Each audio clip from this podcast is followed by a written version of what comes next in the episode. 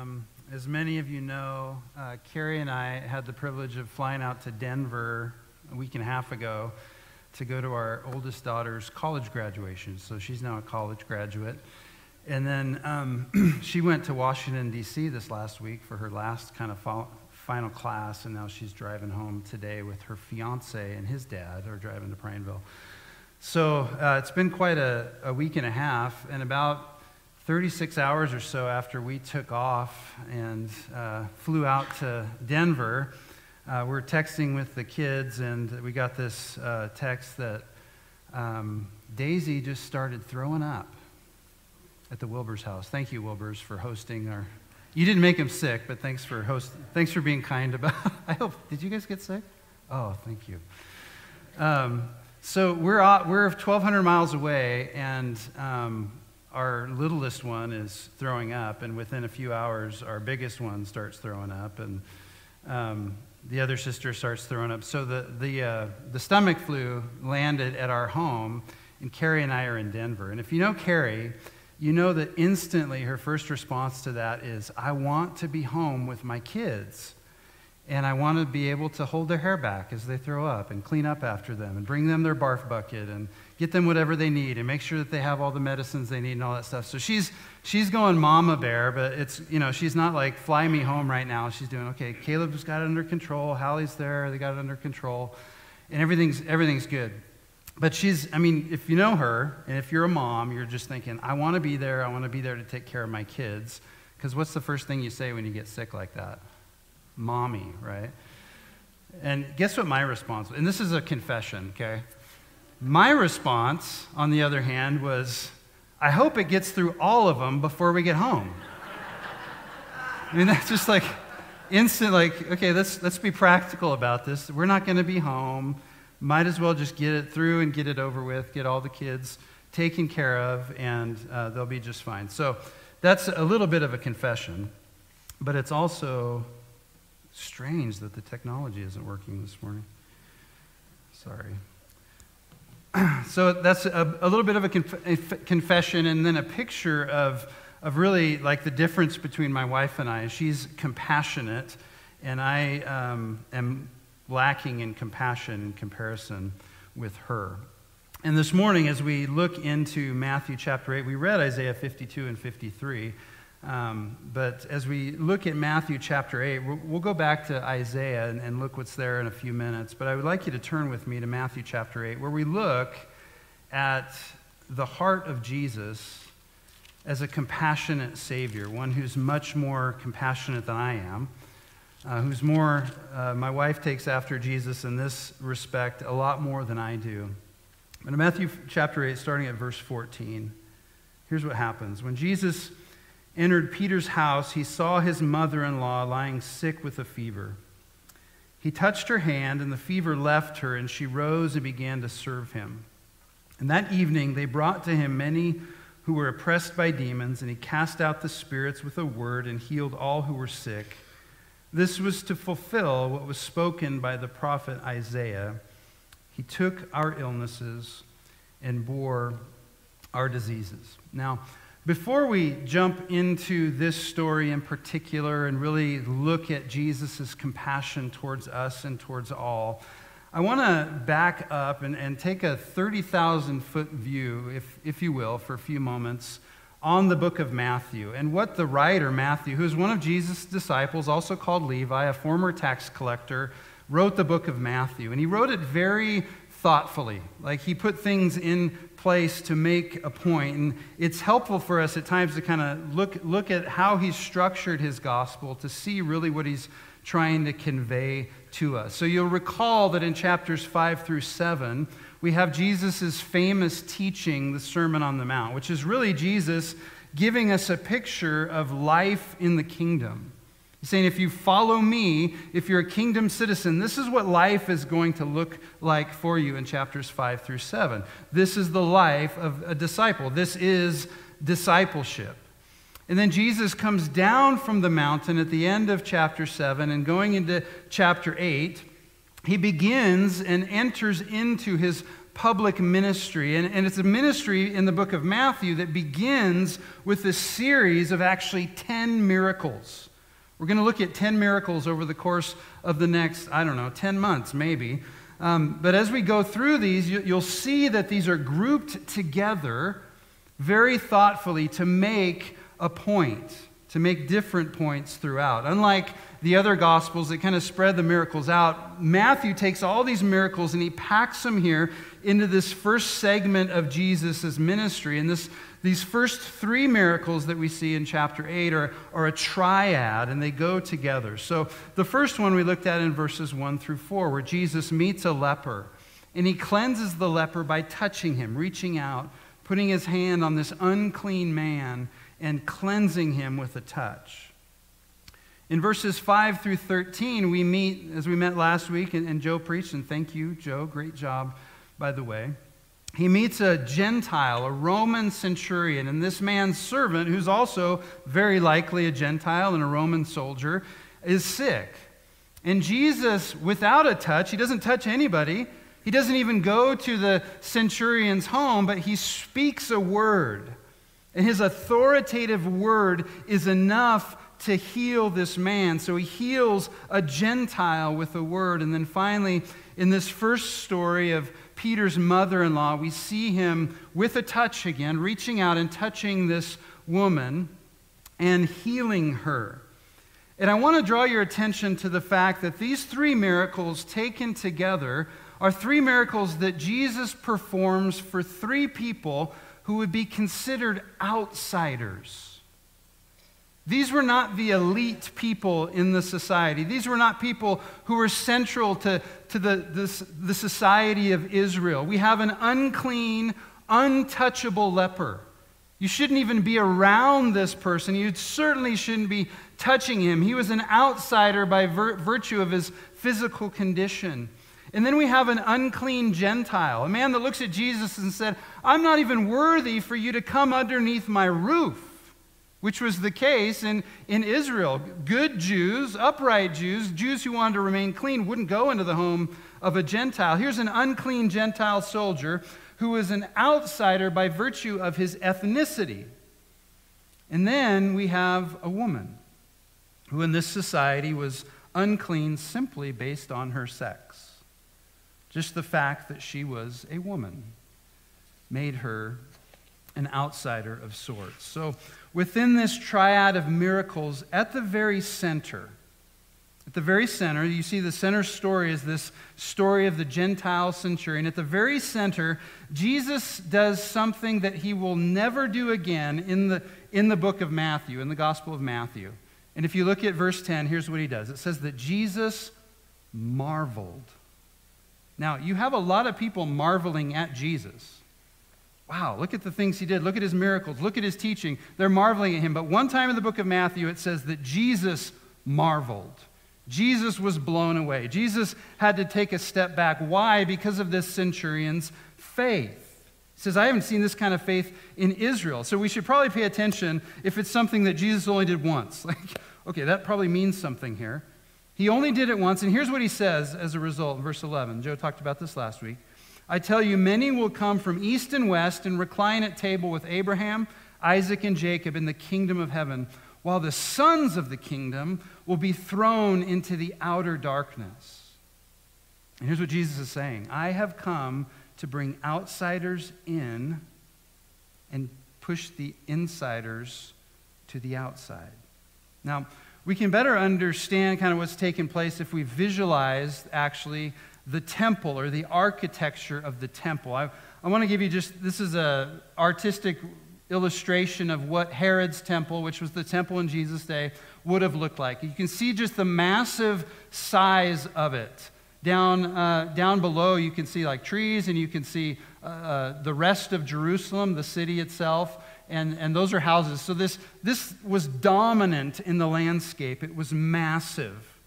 And if you go inside the temple, you know that at the very inside of the temple, this is a, uh, just an illustration of how it was broken up. At the very inside of the temple, over on the left to the, to the top there, sort of to the top, you have a, a, square, it's actually a cubic room called the Holy of Holies. And this is where the presence of God was said to dwell.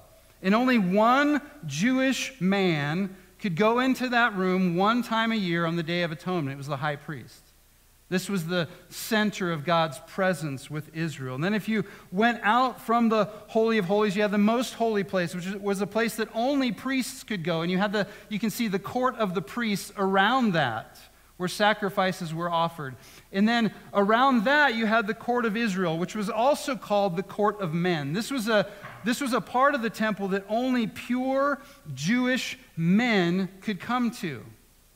Over on the right, you see the court of the women. This is a, a place of the temple that only pure Jewish women could come into, but no further. They could not go into the court of men. And then the largest part of the temple, that outer court, was called the court of the Gentiles. And this was, was a place for God fearing, non Jewish people to come and to worship Yahweh of Israel.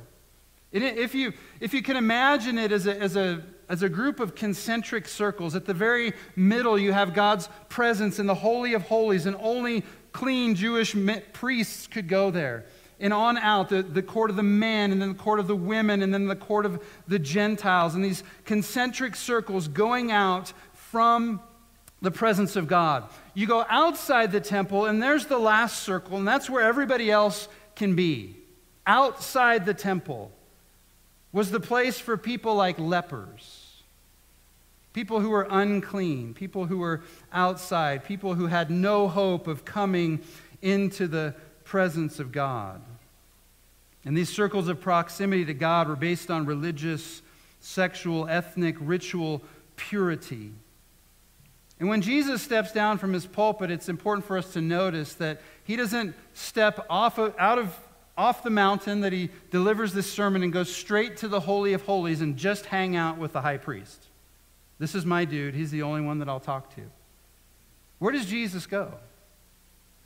He goes straight to the outsiders. He positions himself at the very margins of these concentric circles of proximity to God. And, and from those margins, he moves from the outside in and he brings people with him.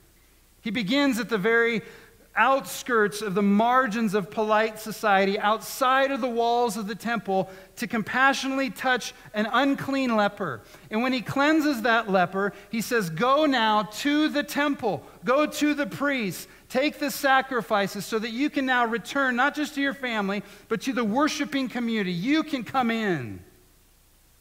And then the next person he meets as he moves more towards the center, as he comes from the outside, he comes to the court of the Gentiles meets a Gentile, a Roman God-fearer, a man of faith, one of those myriads of myriads of people that Jesus will draw in from east and west to recline at his table, the table of the Messiah, the very center of God's presence. And then Jesus moves in from the court of the Gentiles and he meets now a woman. Instead of distancing himself from her, he actually seeks her out, he touches her on the hand, which, by the way, for a, a male Jewish rabbi in those days to touch a woman that was not his wife, not a great thing to do. And yet Jesus does it, a forbidden gesture. It extends kindness and compassion to one who would normally go unnoticed and forgotten. And what Jesus is doing here is summarized well by the Apostle Paul in Galatians chapter 3 when he says, There's neither Jew nor Greek, there's neither slave nor free, there's no male and female, for you are all are one in Christ Jesus. And if you are Christ's, then you are Abraham's offspring, heirs according to the promise. Dale Bruner's a, a scholar, a theologian. He was one of my college professors, and he puts it this way. He writes, through his opening miracles, these three miracles, Matthew says that our Lord begins with the people with whom we usually end. He begins with the people with whom we usually end. Jesus' public ministry mirrors his sermon then. It's, it's like he's actually going to practice now what he's just finished preaching. And how does his sermon begin? Blessed are the poor in spirit. Blessed are those who mourn. Blessed are the meek. Blessed are the ones hungering and thirsting for righteousness. Blessed are the ones being persecuted. Blessed are the pure in heart. So, on his way, if you will, to the Holy of Holies, Jesus goes straight to the least of these and brings them along with him. He tells them and shows them that they too have access to Yahweh of Israel, that they too are welcome, that they too will be made whole. So those who've been on the outside are now being welcomed to the inside. And those who are on the inside, like the scribes and the Pharisees and the chief priests and the teachers of Israel, those who are on the inside are going to find themselves on the outside. Because the Messiah is in the business of bringing outsiders in and, and seating them as guests of honor at his feast in the kingdom of heaven. And he removes those in the center to the margins. It says in verse 12, the sons of the kingdom will be thrown into the outer darkness. Outsiders will be insiders, insiders will be outsiders. And the categories that we usually define to, to, to define for ourselves who is favored by God will be destroyed and crushed.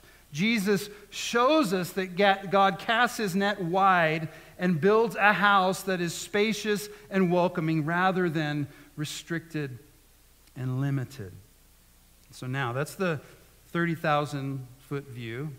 There's probably a little turbulence there. Did you feel it? You know, let's land a little bit and come back to these verses where we meet this woman, Peter's mother in law.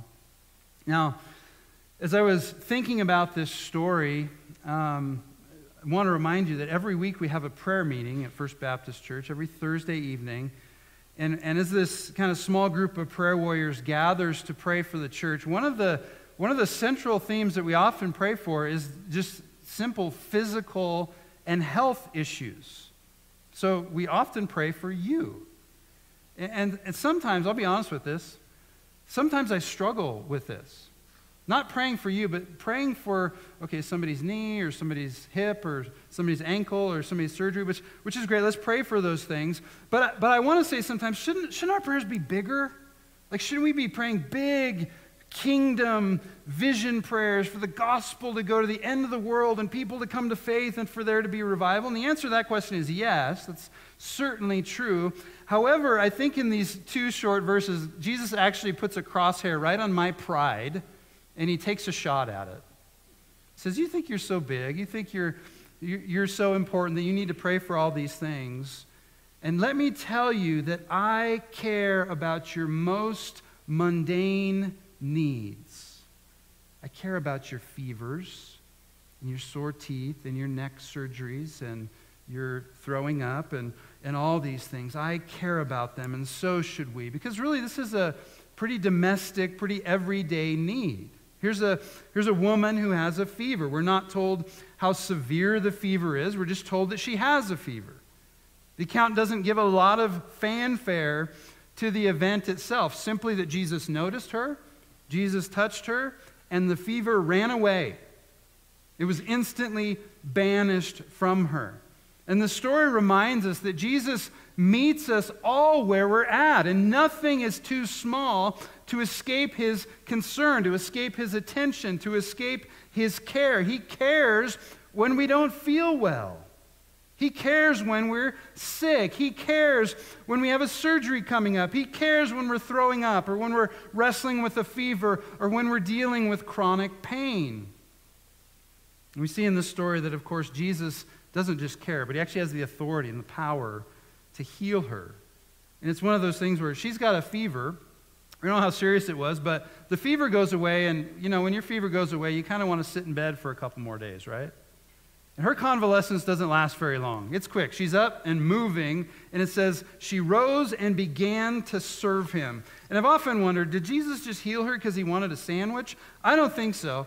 But she was the one that was going to feed them. But she instantly began serving him. The healing was complete and full.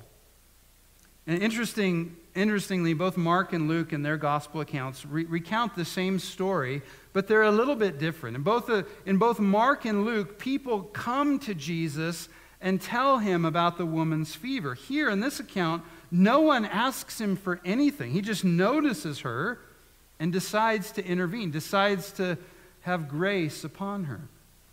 In Mark and Luke, when the woman is healed, the text actually says that she began, she got up and began to serve them. The pronoun is plural, it's them. Here, it says that she began to serve him. Now, the difference is small, but I think the difference in these accounts is important for two reasons. And the first is that Jesus heals us not because we've done anything spectacular or good for him. When Jesus heals us, when he shows up, when he touches us, when he intervenes in our lives, he doesn't do it because we did something great for him or because we prayed hard enough or because we had enough faith. Jesus simply heals out of the goodness and the compassion of his heart. Amen? Second, when Jesus heals, the appropriate response is to serve him immediately. When Jesus intervenes in our life, when he gives us grace, when he forgives our sins, the appropriate response is to get up and serve him. And I don't want to make too much out of a single pronoun, but I think it's significant when we think about our own lives. How often, when, when, when we're feeling horrible or we're dealing with chronic pain or something bad is going on, we, we make a deal with God. We say, God, if you will just answer this prayer, I'll do all this for you. And when the prayer's answered, well, here's what I really meant by that.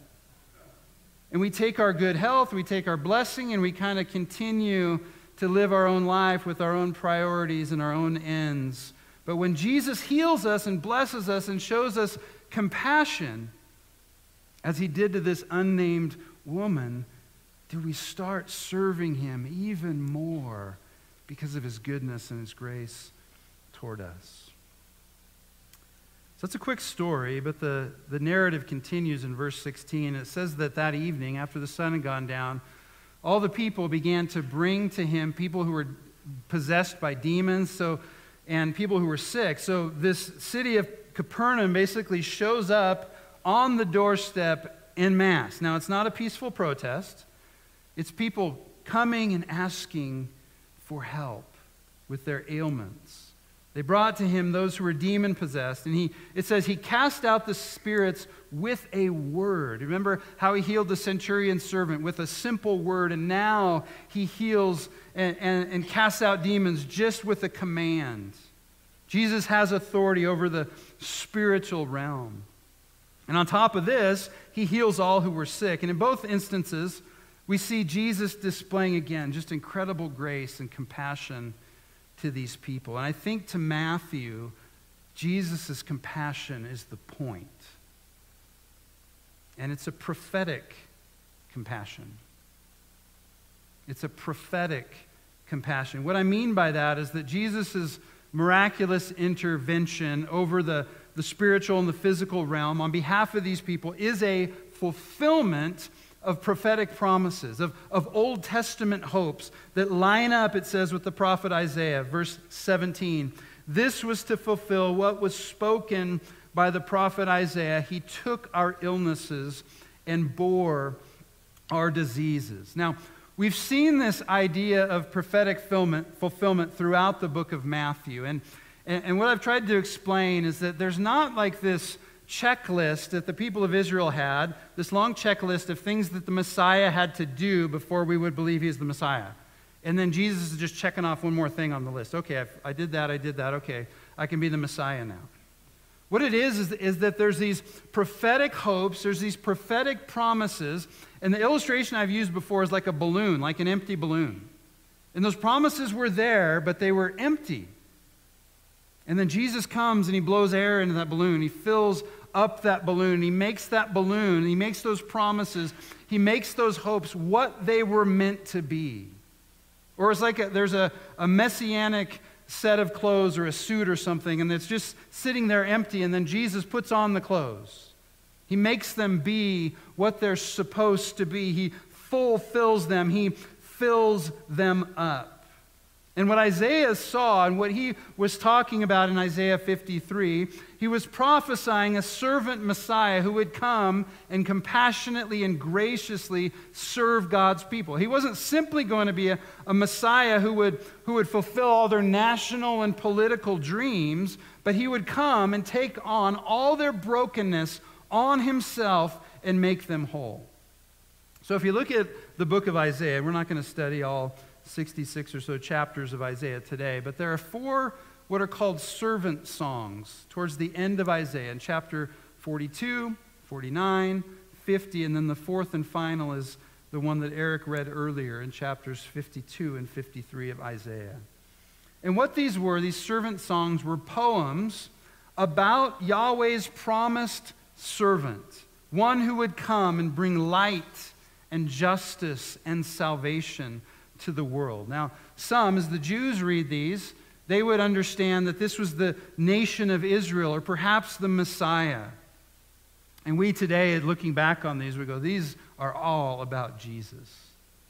The text Matthew quotes falls directly then in the middle of the fourth and final, perhaps the well known servant song, Isaiah 52 and 53. It's verse 4 of Isaiah 53 and it pictures the servant as one who's been despised, one who's been rejected, one who has suffered, who's taken on the sins of his people on his shoulders, and also who's taken their sicknesses for the sake of their salvation. Here's a few more of the verses in Isaiah 53, verses 4 to 6. Surely it says, He has borne our griefs, carried our sorrows, yet we esteemed him stricken, smitten by God, and afflicted. But he was wounded for our transgressions, he was crushed for our iniquities. Upon him was the chastisement that brought us peace, and with his stripes we are healed. All we like sheep have gone astray. We have turned everyone to his own way, and the Lord, Yahweh, has laid on him the iniquity of us all. So, this, this servant song clearly points to the Messiah, Jesus, being one who would come and suffer and who would suffer as an atoning sacrifice for the sin of his people. This, this Isaiah 52 and 53, this speaks of the cross. It points clearly to the cross. But when Matthew references Isaiah 53 4 here, he's not talking about the cross. He's not talking even about the forgiveness of sins. He's identifying Jesus as not just the suffering servant, but as the compassionate servant. The word compassion literally means with suffering. Suffering with. The servant who comes and suffers with his people. That's who Jesus is. He takes on our physical sufferings, our spiritual sufferings, even our illnesses and our diseases. And so we've hit on something, Matthew hits on something incredibly profound here. And it's the beauty of the incarnation. The what?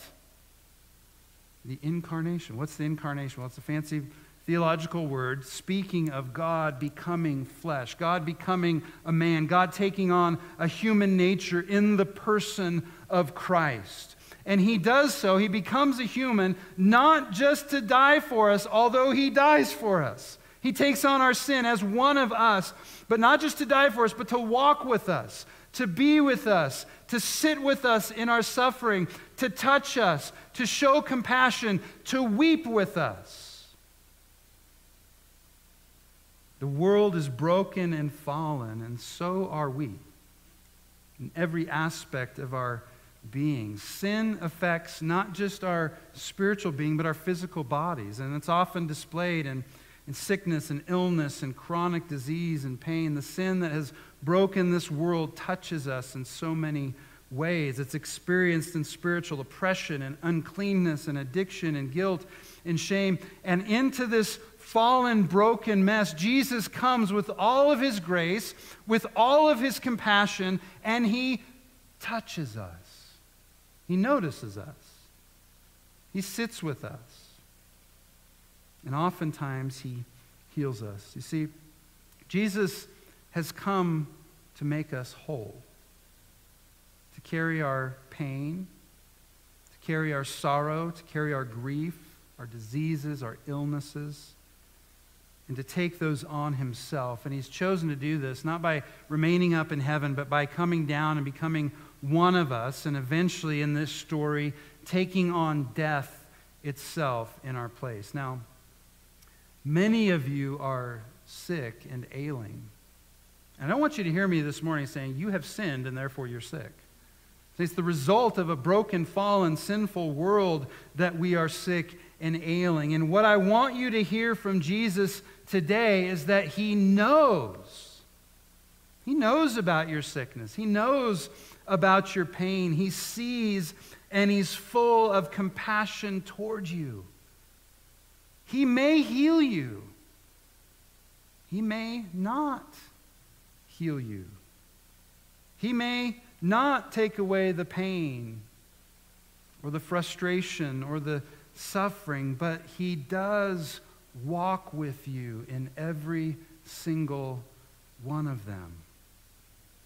He helps to carry your burdens, your sorrows, your grief, your illness, and your disease. So if you hear anything from Jesus today, hear him saying, You are not alone.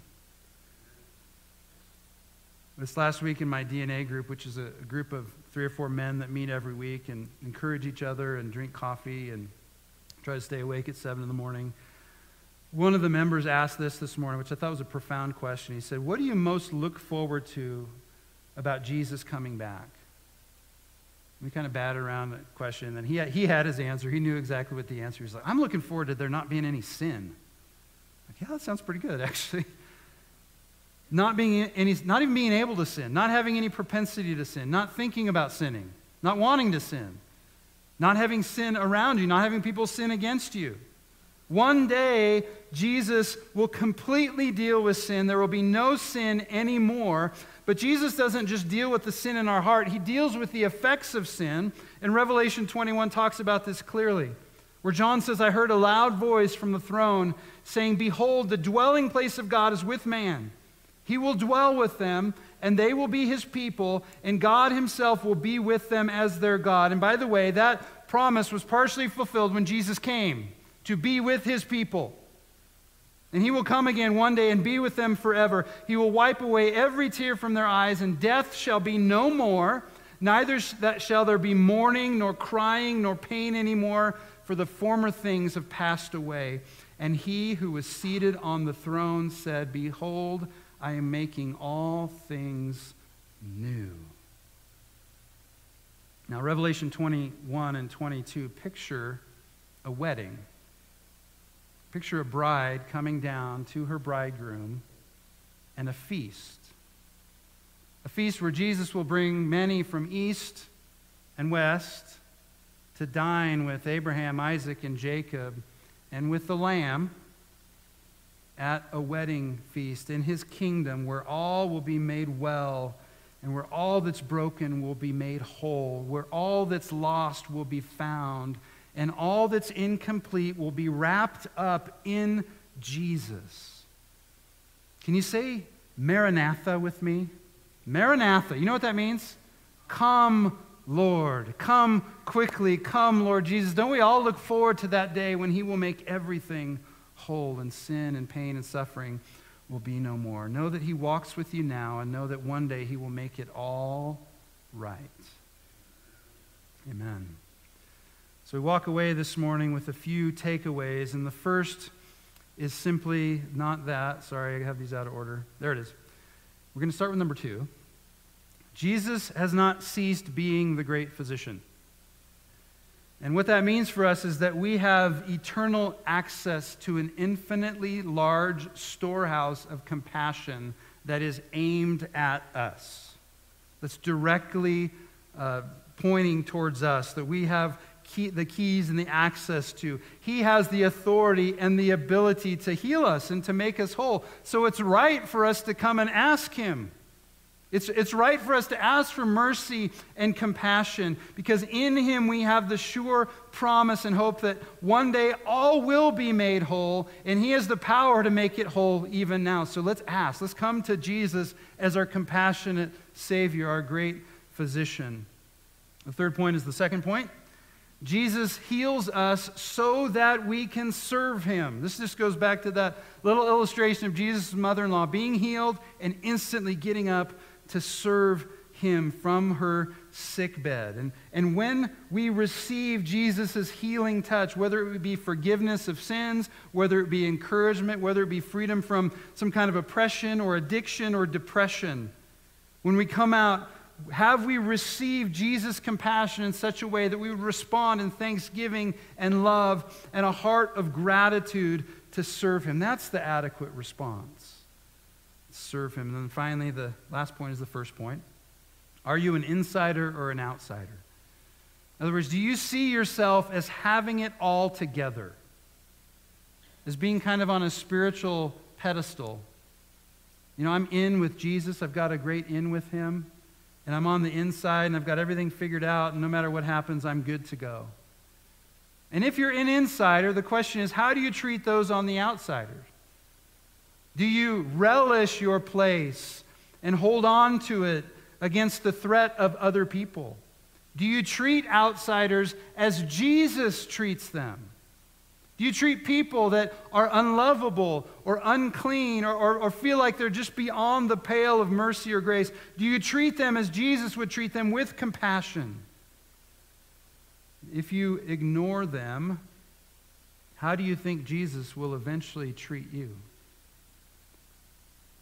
And the point of Jesus coming and saying, hey, the outsiders are going to be inside, they're going to eat at the feast, and then the sons of the kingdom are going to be cast into outer darkness. It's not one of those things where those people want to hang out with Jesus. It's one of those things where they think they have it all together, but in the end, they find out they're on the outside. Let's look and see in our own hearts where we perhaps consider ourselves above others and treat others with the same kind of compassion and grace that Jesus does. He invites us all to his wedding feast. And this morning we have a foretaste of that wedding feast in the form of communion, in the form of the Lord's Supper, where Jesus, the night he was betrayed, took the bread of the Passover meal, that unleavened bread, and said, This is my body broken for you, given for you. This is my blood poured out for you. And he takes the wine, the juice, and says, These things I've given for you to bring you from the outside to the inside to feast with me. So, the invitation this morning, if you belong to Jesus, if you put your faith in him, is to come and receive his grace, his mercy, his compassion. Touch it and taste it and remember it and look forward to that day when it will be complete in the kingdom and we will eat with him there forever. Now, some of you may be sitting there and saying, I can't. I'm not good enough. I've sinned too much. I've done too much wrong. Jesus could never accept me. And I'll tell you, I'll gently correct you that you're wrong there. The grace of God is for you. The grace and compassion of Jesus isn't for those who have it all together. This meal is for sinners. And so come and take of the grace of Jesus and be reminded of it once again. I'll invite you to come and the worship team to come and lead us, and let's pray if you would. Our Heavenly Father, we are grateful for the grace, the compassion of Jesus, the one who became flesh, took on flesh, that he might dwell amongst us, point us to the Father, reach out, touch us, take on our sicknesses and our illnesses, our diseases.